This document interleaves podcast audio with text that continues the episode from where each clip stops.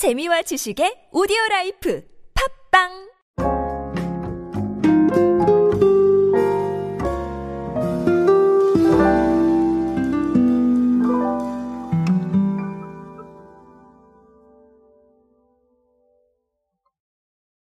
트렌드의 변화에 따라서 소통 방법이 상당히 다양해지고 있다는 거 여러분들 알고 계실 겁니다.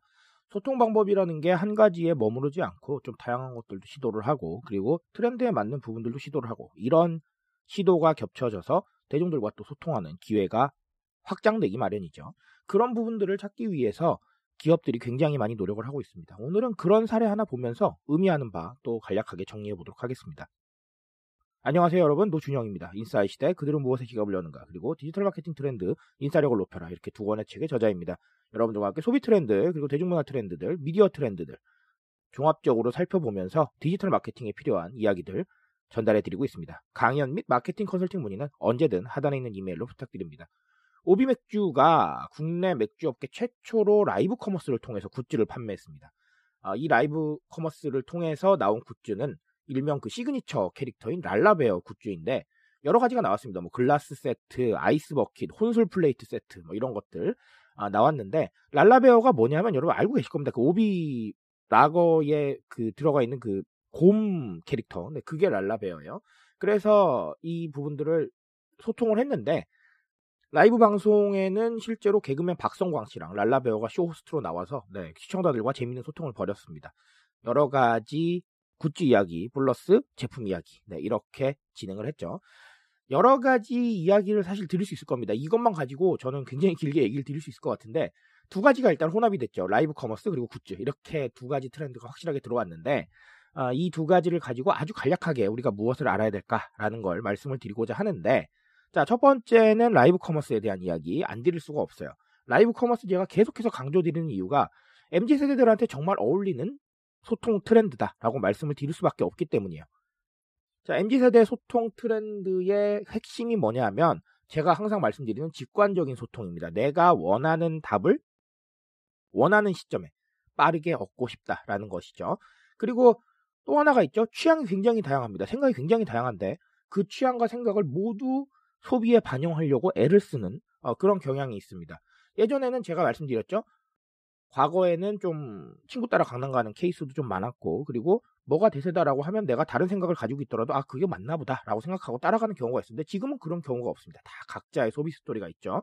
그래서 라이브 커머스가 필요한 겁니다. 자 먼저 말씀드렸던 게 뭐였죠? 직관적인 소통.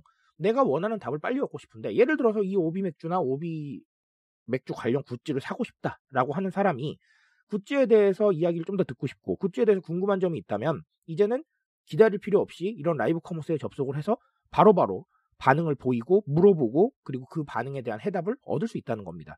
그러면 그 이후에 이걸 정말 살지 안 살지는 소비자 마음이겠죠. 하지만 그럼에도 불구하고 소비까지 걸리는데 필요한 정보를 빨리 얻게 되니까 그렇죠. 내가 원하는 정보를 빨리 얻었어요. 결정까지 걸리는 시간이 굉장히 줄어든단 말이죠.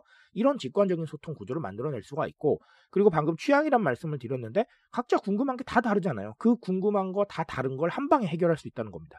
그래서 라이브 커머스가 지금 이렇게 대세고 MZ 세대의 소통법에 어울리는 그런 수단이 될 수밖에 없는 겁니다. 그래서 제가 항상 말씀드리죠. 이 라이브 커머스 계속해서 커나갈 것이다 라는 말씀을 드리고 있고 그리고 꼭 라이브 커머스가 아니더라도 이 디지털 마케팅의 관점에서 봤을 때 이 직관적인 소통 구조를 대중과 계속 쌓아가셔야 된다. 라이브 커머스뿐만 아니라 다른 상황들을 계속해서 이용해서 말이죠. 그런 부분들 꼭 말씀을 드리고 싶습니다.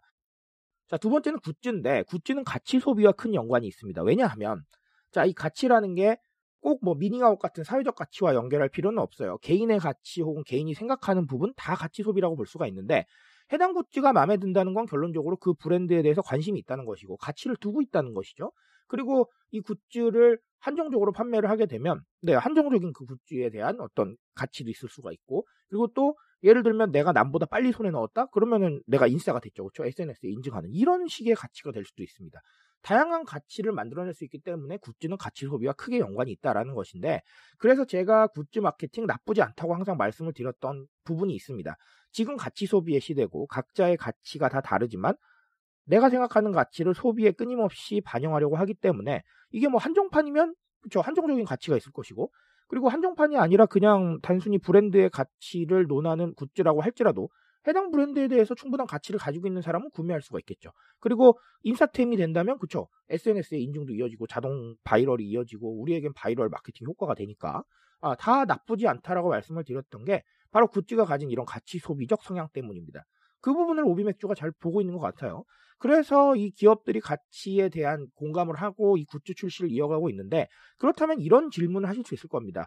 우리 소규모고 그쵸 굿즈를 만들어낼 만큼 이 크지 않은데 그럼 어떻게 해야 되느냐라고 하시면 저는 이렇게 말씀을 드리고 싶습니다. 그러면 디지털 마케팅을 통해서 가치라는 부분을 알릴 수 있는 거를 조금 더 찾으시라. 이 가치라는 건 뭐 사회적 가치도 좋고요. 그리고 우리 브랜드의 가치도 좋고 혹은 뭐 이런 인증할 수 있는 캠페인도 좋습니다. 다양한 가치 다 상관없으니까 우리가 어떤 가치를 말하고 사람들이 그 가치에 공감할 수 있는 방안을 계속해서 찾으셔야 돼요. 그게 뭐 카드 뉴스든 영상이든 상관없습니다.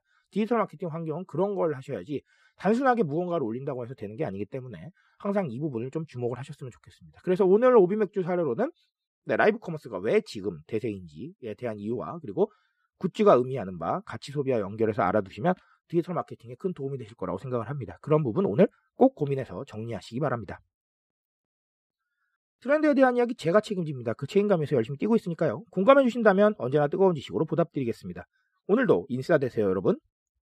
감사합니다.